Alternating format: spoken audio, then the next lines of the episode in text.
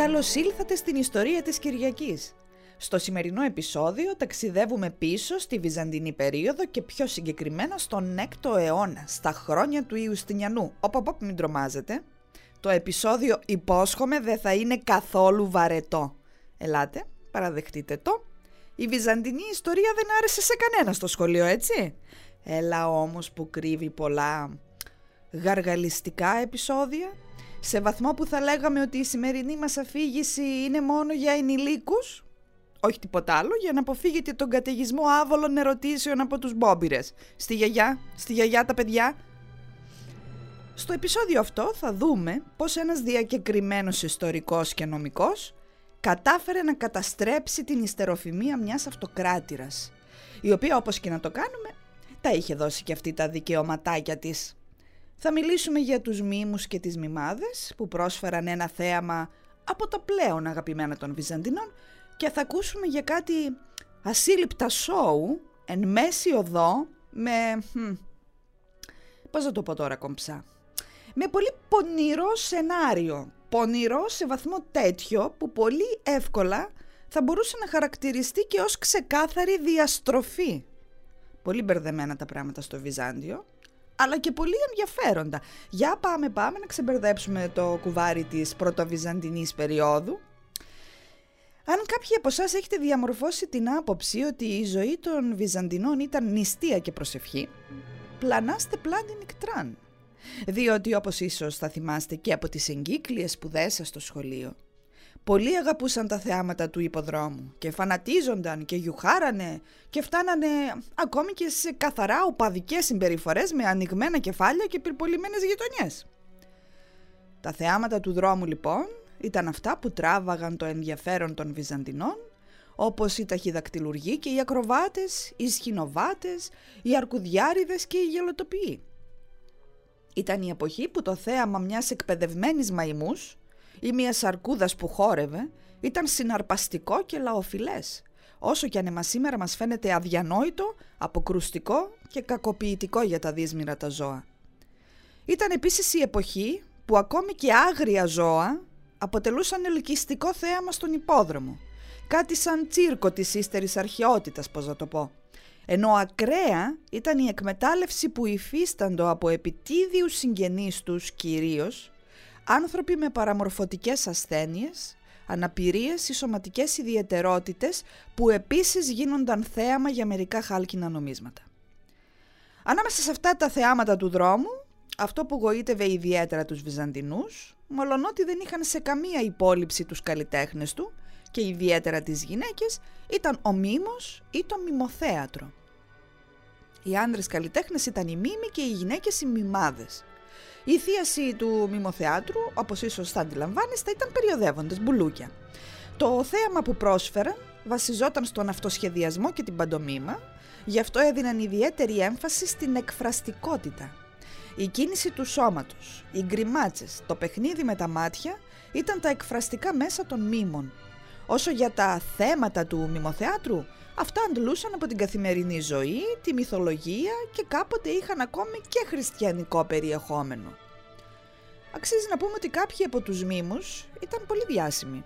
Είχαν φανατικό κοινό, πλούτο και σύχναζαν ακόμη και στην αυτοκρατορική αυλή αφού τους καλούσαν να δώσουν παραστάσεις με διάφορες αφορμές, όπως μια μεγάλη γιορτή ή μια σπουδαία κοινωνική εκδήλωση. Οι περισσότεροι όμως μήμοι δεν έχεραν καμία κοινωνική εκτίμησης. Εξάλλου προέρχονταν από πολύ χαμηλά κοινωνικά στρώματα και θεωρούνταν ανήθικοι και διεφθαρμένοι. Όσο για τις μιμάδες, πολλές από τις οποίες χόρευαν, τραγουδούσαν και έδιναν ενίοτε και σοου ε, κάπως πιο προκλητικά όπως αντιλαμβάνεστε, θεωρούνταν γύναια, εξ όλης και προόλης, πόρνες της τελευταίας υποστάθμης. Θα μου πείτε ότι πολλές από αυτές όντως εκπορνεύονταν και είναι πολύ πιθανό να συνέβαινε έτσι. Όπως και να έχει πάντως, το μιμοθέατρο ήταν το πιο αγαπημένο θέαμα δρόμου για τους Βυζαντινούς, μολονότι δεν είχαν σε καμία υπόλοιψη τους καλλιτέχνες και κυρίως τις καλλιτέχνηδές του όπως είπαμε. Πολύ υποκριτικό δεν βρίσκεται. Ο ιδιαίτερος λοιπόν χαρακτήρας του Βυζαντινού μήμου και κυρίως ο σκανδαλώδης για την εποχή ρεαλισμό στην αναπαράσταση, ε, ε, φαντάζομαι σήμερα θα δίναμε Όσκαρ στους ηθοποιούς αυτούς για τις υποκριτικές τους ικανότητες. Εν πάση περιπτώσει ήταν από τους κύριους λόγους που η Εκκλησία αναθεμάτιζε το θέατρο και όχι μόνο λόγω της αρχαιοελληνικής καταγωγής του. Τα παραστατικά δρόμενα εν ολίγης απορρίπτονταν πλήρως από τους εκκλησιαστικούς κανόνες και οι ηθοποιοί, οι μήμοι εν προκειμένου, μπορούσαν να λάβουν κάποτε άφεση αμαρτιών, μόνο στην περίπτωση όμως που εγκατέλειπαν για πάντα το θέατρο και άλλαζαν επάγγελμα.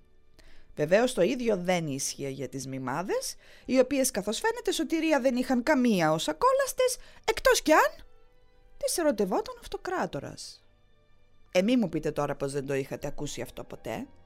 Μπορεί στο σχολείο να μην μας το έμαθαν ή τουλάχιστον ευθέως, αλλά η ιστορία της Θεοδόρας, ναι καλέ της Θεοδόρας του Ιουστινιανού του πρώτου, ναι, κρύβει ένα πολύ πικάντικο, άντε, ας το πούμε έτσι, παρασκήνιο. Ας ξεκαθαρίσουμε βεβαίως το εξής. Η προσωπικότητα της συγκεκριμένης Αυγούστας ήταν ιδιαίτερα αμφιλεγόμενη Πολλοί ήταν οι ιστορικοί που ασχολήθηκαν και εξακολουθούν να ασχολούνται με την περσόνα αυτή ακόμη και σήμερα και δεν αποκλείεται επίσης πολλά από τα επεισόδια ζωής που τις αποδίδονται να είναι φήμεση και κακόβουλα κουτσομπολιά ακόμη. Όπως και να έχει όμως, καπνός χωρίς φωτιά δεν υπάρχει. Σε αυτό που συμφωνούν όλοι είναι ότι η Θεοδόρα όπως και οι αδελφές της, η Κομιτό και η Αναστασία γεννήθηκαν στην κυριολεξία στον υπόδρομο. Ήταν κόρες του Ακάκιου ενώ στηριοδαμαστή που εξημέρωνε αρκούδες και έδινε παραστάσεις στο τσίρκο.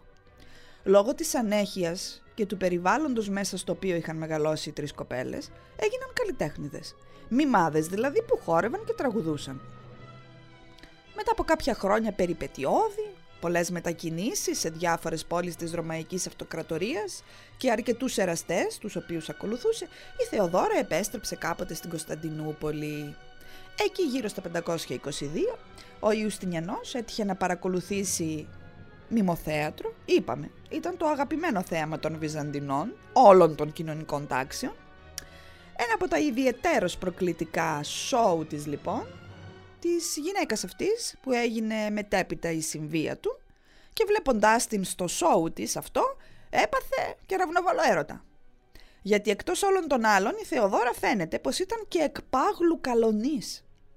Με συνοπτικές διαδικασίες της έδωσε τον τίτλο της πατρικίας και προσπαθούσε με κάθε τρόπο να πείσει τη θεία του, την αυτοκράτηρα Εφημία, του Ιουστίνου του πρώτου τη γυναίκα, να δώσει την ευχή της. Έλα όμως που η θεία η Εφημία ήταν θεούσα και παλαιών αρχών και ούτε να ακούσει δεν ήθελε πως ο ανιψιός της, κοντζάμ διάδοχος και συναυτοκράτορας, θα παντρευόταν μία του σκηνιού και του παλουκιού.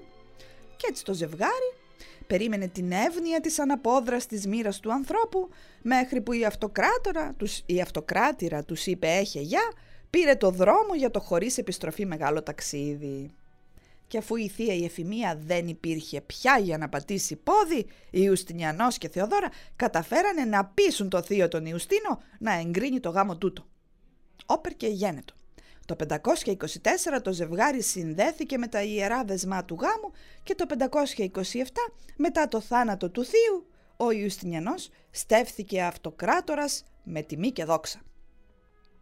Ως αυτοκράτηρα βεβαίως η Θεοδόρα αποδείχθηκε ιδανική καθώς εκτός από όμορφη τσαχπίνα και βόμβα αισθησιασμού ήταν και φιλόδοξη και έφυης στάθηκε στο ύψος των περιστάσεων και υπήρξε αφοσιωμένης σύντροφος για τον Ιουστινιανό, στηρίζοντάς τον και ενισχύοντάς τον ακόμα και σε ακραία δύσκολες καταστάσεις, όπως την περίφημη στάση του Νίκα για παράδειγμα.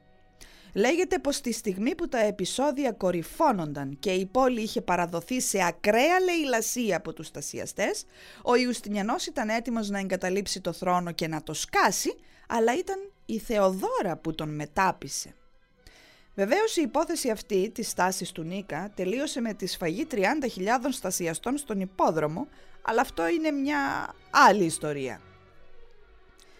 Και όλες αυτές οι φήμες που κυκλοφορούσαν για το ακραία προκλητικό, διαστροφικό σοου που έδινε η Θεοδόρα την εποχή που ήταν χορεύτρια στο μνημοθέατρο, Από πού προέκυψαν; Θα σας πω αμέσως γιατί η αφετηρία τους έχει όνομα. Προκόπιος παρακαλώ. Και όσο και αν σας φανεί παράξενο, εδώ μιλάμε για έναν από τους σημαντικότερους ιστορικούς της πρωτοβυζαντινής περίοδου. Ο Προκόπιος, ο Λόγιος λοιπόν, ήταν περίπου συνομήλικος της Θεοδόρας και είχε γεννηθεί το 500 μετά Χριστόν στην Κεσάρια. Είχε λάβει σπουδαία κλασική μόρφωση και είχε ολοκληρώσει και νομικές σπουδές. Γνήσιος άνθρωπος των γραμμάτων δηλαδή. Βυζαντινός λόγιος με τα όλα του. Λόγω του υψηλού μορφωτικού επίπεδου του, ο φίλος μας ο Προκόπιος έλαβε αξιώματα. Έγινε ηλούστριος, έγινε και συγκλητικός, αλλά κυρίως γραμματέας και σύμβουλος του περίφημου στρατηγού Φλάβιου Βελισάριου, του πιο σπουδαίου στρατιωτικού της Βυζαντινής Αυτοκρατορίας, στενού συνεργάτη του Ιουστινιανού, ο οποίος μάλιστα είχε αναλάβει το στρατιωτικό σκέλος του μεγάλου οράματος του αυτοκράτορα που δεν ήταν άλλο από την ανασύσταση της Ρωμαϊκής Αυτοκρατορίας. Έτσι λοιπόν ο φίλος μας ο Προκόπιος, ο οποίος θαύμαζε υπέρμετρα το Βελισάριο, ακολουθούσε τον στρατηγό του στις εκστρατείες και τους πολέμους και ως γραμματέας του κατέγραφε βιώνοντας εκ του σύνεγγης, έτσι, τα κατορθώματα του στρατηγού του. Κάτι σαν πολεμικός ανταποκριτής φανταστείτε.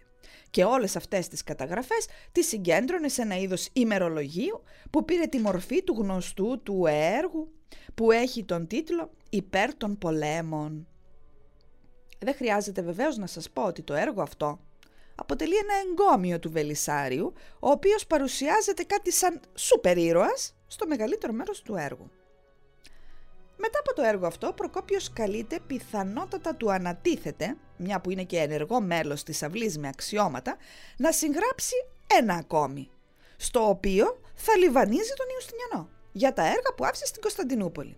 Έτσι προκύπτει το περικτισμάτων, όπου περιγράφονται λεπτομερώς κτίρια, υποδομές, γεωφύρια, υδραγωγεία, εκκλησίες, όλες οι μεγάλες εργολαβίες, οι απευθείας αναθέσεις και οι συμπράξεις δημοσίου και ιδιωτικού δικαίου της εποχής δηλαδή. Το βιβλίο αυτό να ξέρετε είναι διάσημο διότι έχει μια λεπτομερέστατη περιγραφή της Αγίας Σοφίας. Τόσο λεπτομερή που ξεπερνά ακόμη και εκείνη των 200 σελίδων για την Notre Dame που έκανε ο Βίκτορ Ουγγό στην Παναγία των Παρισίων. Όλα καλά και όλα ωραία στην αυλή του Ιουστινιανού με τους πληρωμένους ιστοριογράφους, ώσπου ξαφνικά, μερικούς αιώνες μετά, στο μεγάλο λεξικό της Σούδας, τσουπ, εμφανίζεται ένα άγνωστο έργο του Προκόπιου. Κανείς μέχρι τότε δεν ήξερε την ύπαρξή του. Ο τίτλος του «Ανέκδοτα ή απόκριφη ιστορία». Εν πιο εύγλωτος δεν γινόταν. Ανέκδοτο έργο, κρυφό, που δεν είχε εκδοθεί ποτέ, γιατί όπως εξηγούσε και ο ίδιος ο Προκόπιος, εδώ θα καταγραφούν με κάθε λεπτομέρεια όλα όσα έτυχε να συμβούν σε κάθε σημείο της Ρωμαϊκής επικράτειας. Ο λόγος είναι ότι ήταν αδύνατο να καταγραφούν οι πράξεις με τον πρέποντα τρόπο όσο οι αυτούργοί τους ήταν ακόμη στη ζωή, γιατί αν με ανακάλυπταν δεν θα μπορούσα να γλιτώσω από τον πιο ικτρό θάνατο και δεν μπορούσα να είμαι σίγουρος ούτε καν για την ασφάλεια των πιο στενών μου συγγενών. Πω, σκάνδαλο. Και τι ήταν το περιεχόμενο; Ό,τι δεν φαντάζεστε όλα τα άπλητα στη φόρα. Όχι μόνο του Ιουστινιανού και της Θεοδόρας, αλλά και του στρατηγού του Βελισάριου που τόσο θαύμαζε ο Προκόπιος και στην πορεία καθώς φαίνεται τον απογοήτευσε πάρα πολύ. Στο έργο αυτό λοιπόν, το λόγιο ύφος του Ιλούστριου μεταβάλλεται και το πόνημα μολονότι δεν χάνει καθόλου εκφραστική δυνότητα, φτάνει να γίνεται λιβελογράφημα, όπου στυλιτεύονται όλα τα κακός κείμενα. Για ακούστε πώς τα περιγράφει η εισαγωγή του βιβλίου του, που μπορείτε να το βρείτε και σήμερα στα βιβλιοπολία επίσης, έτσι, αν ενδιαφέρεστε. Μας μιλά λοιπόν για επίορκους δασκάλους και γιατρούς, για κατασκοπίες και για αντικατασκοπίες, για οικονομικές ατασταλίες, πειραγμένους τιμαρίθμους, νοθευμένα άλευρα που βγαίνουν στη μαύρη αγορά, αλλά και για ακραία κρούσματα χουλιγκανισμού από τους οπαδούς των αντίπαλων ομάδων στον υπόδρομο. Και τι δεν λέει ο Προκόπιος στην απόκριφη ιστορία, αφήνοντας τους μελετητές με το στόμα ανοιχτό. Τι ξέσπασμα ήταν αυτό. Τι λάσπη και δυσοδεία είχε αποκαλυφθεί. Τι απίστευτα κουτσομπολιά και σεξουαλικά σκάνδαλα ήταν αυτά που αποκαλύπτονταν. Ήταν τόσο εντυπωσιακές οι αποκαλύψεις αυτές, ώστε αρχικά οι μελετητές θεώρησαν ότι μάλλον ήταν γραμμένα από κανένα ψευτοπροκόπιο. Στη συνέχεια μελετήθηκαν υφολογικές λεπτομέρειες και διάφορα άλλα στοιχεία που έδειξαν ότι πράγματι ο συγγραφέας της απόκριφης ιστορίας ήταν ο φίλος μας ο Προκόπιος. Και η έρευνα έδειξε ότι το συγκεκριμένο έργο, αυτό το ανέκδοτο, το πονηρό, γράφτηκε ανάμεσα στα δύο πρώτα, σε μία περίοδο κατά την οποία ο καλός μας φίλος ο Λόγιος είχε αρχίσει να απογοητεύεται ικτρά από το ίνταλμά του το στρατηγό Βελισάριο και να θέλει να τα βγάλει όλα στη φόρα, αλλά κρυφά. Οξύμορο θα μου πείτε. Ε ναι, προφανώς. Αλλά ασφαλώς θα ήθελε το κεφαλάκι του να παραμείνει στους ώμους του για αρκετό καιρό ακόμη. Στην απόκριφη ιστορία ο Προκόπιος αποδομεί πλήρως την προσωπικότητα της Θεοδόρας και παρουσιάζει κάτι απίστευτα επεισόδια από τη ζωή της ως θεατρίνας του μιμοθεάτρου με τρόπο τόσο ακραία και σοκαριστικά περιγραφικό σε βαθμό που να θεωρείται πορνογράφημα. Και τι δεν λέει για τη ζωή της αυτοκράτηρας πριν να γίνει κυρία Ιουστινιανού. Εν ολίγης την παρουσιάζει ακόλαστη και μητρομανή, θέλοντας όπως δηλώνει ο ίδιος να αποκαλύψει στις επερχόμενες γενιές την ομοία αλήθεια. Περιγράφει ότι ως χορεύτρια στο τσίρκο επιδίδονταν σε ακολασίες, υπτίος, οριζοντίος και καθέτος, φύσιν και παραφύσιν και μάλιστα σε μία περίοδο κατά την οποία δεν είχε καν ενηλικιωθεί.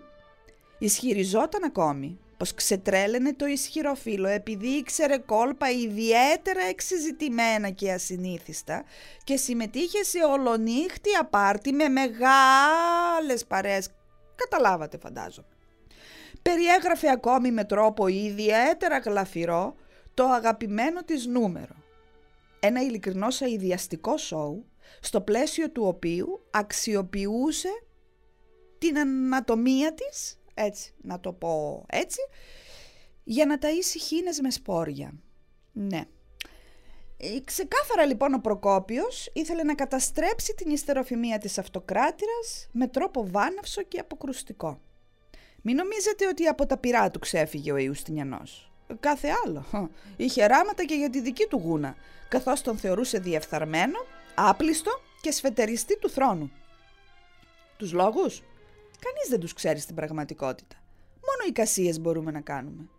Δεν αποκλείεται σε κάποια στιγμή ο φίλος μας ο Προκόπιος να έπεσε σε δυσμένη από το αυτοκρατορικό ζεύγος και για να ξεσπάσει την οργή του έγραψε όσα έγραψε γνωρίζοντας ότι τα κείμενά του δεν θα έπρεπε να δουν το φως όσο οι πρωταγωνιστές του βρίσκονταν στη ζωή.